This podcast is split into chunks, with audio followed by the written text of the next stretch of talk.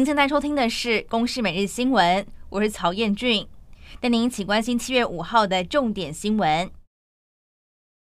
继牛奶宣布要涨价之后，现在卫生纸也即将要调整。比方知名的美式卖场卫生纸，今年已经三度调整，从原本的三百三十五元调涨到三百八十九元。而其他的卫生纸大厂也因为纸浆原料上涨，确实有涨价计划。经济部长王美花就表示了，这一波涨价主要是反映成本，和调整电价的新费率无关。行政院物价小组依然在运作，将跨部会紧盯国内物价走势。至于要反映国际燃料成本，台电七月份调涨电价，锁定用电大户；中油也调整了天然气价格，不过只有针对电业用户调整百分之五，民生还有工业用户暂时不调整，直到九月底。而中油董事长李顺清就指出，电业用户调涨只能缩减亏损大约七十六亿元，民生还有工业用户如果持续冻涨到年底，中油的全年亏损最高恐怕会达到一千八百亿到两千亿。新冠肺炎疫情新增本土个案三点五万多例，死亡个案一百零三例，两项都有所回升。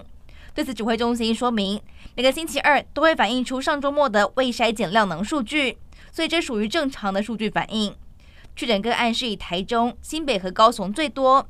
新增的中重症个案有一例十岁儿童被诊断为 MIS-C 个案，目前病况稳定。而死亡个案当中，一名三十多岁的男性从发病到死亡只有十天时间。国民党台北市议员王鸿薇揭露，民进党的桃园市长参选人林志坚，两千零八年七月在中华大学所发表的硕士论文，涉嫌抄袭了同年六月竹科管理局所委办的研究期末报告书。这当中不仅是内容雷同，连错字都几乎是一样的。抨击林志坚违反学术伦理，涉嫌学术诈欺，应该主动退出选举。林志坚表示，这已经是旧闻，并强调是选举抹黑，为捍卫清白，何律师研究之后就会提告。而他所毕业的中华大学也发出声明，强调只要收到检举，会成立审议委员会来进行审议调查。不过目前还没有收到正式的检举文件。美国芝加哥北边的高地公园。七月四号上午，国庆游行刚开始，就发生了重大枪击案。当地警方表示，目前已经是有六个人死亡，超过三十六人受伤。在执法单位的合作追捕之下，几个小时之内就把二十二岁的枪手克里莫三世逮捕归案。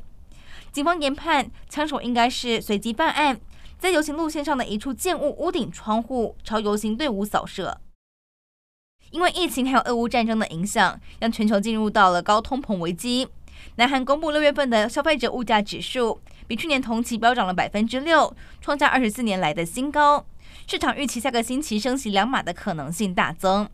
而欧洲德国和法国一样是为高通膨所苦，德国总理肖兹赶紧和相关单位研商对策，而法国学者则担心明年经济恐怕会出现衰退。以上内容由公视新闻制作，感谢您的收听。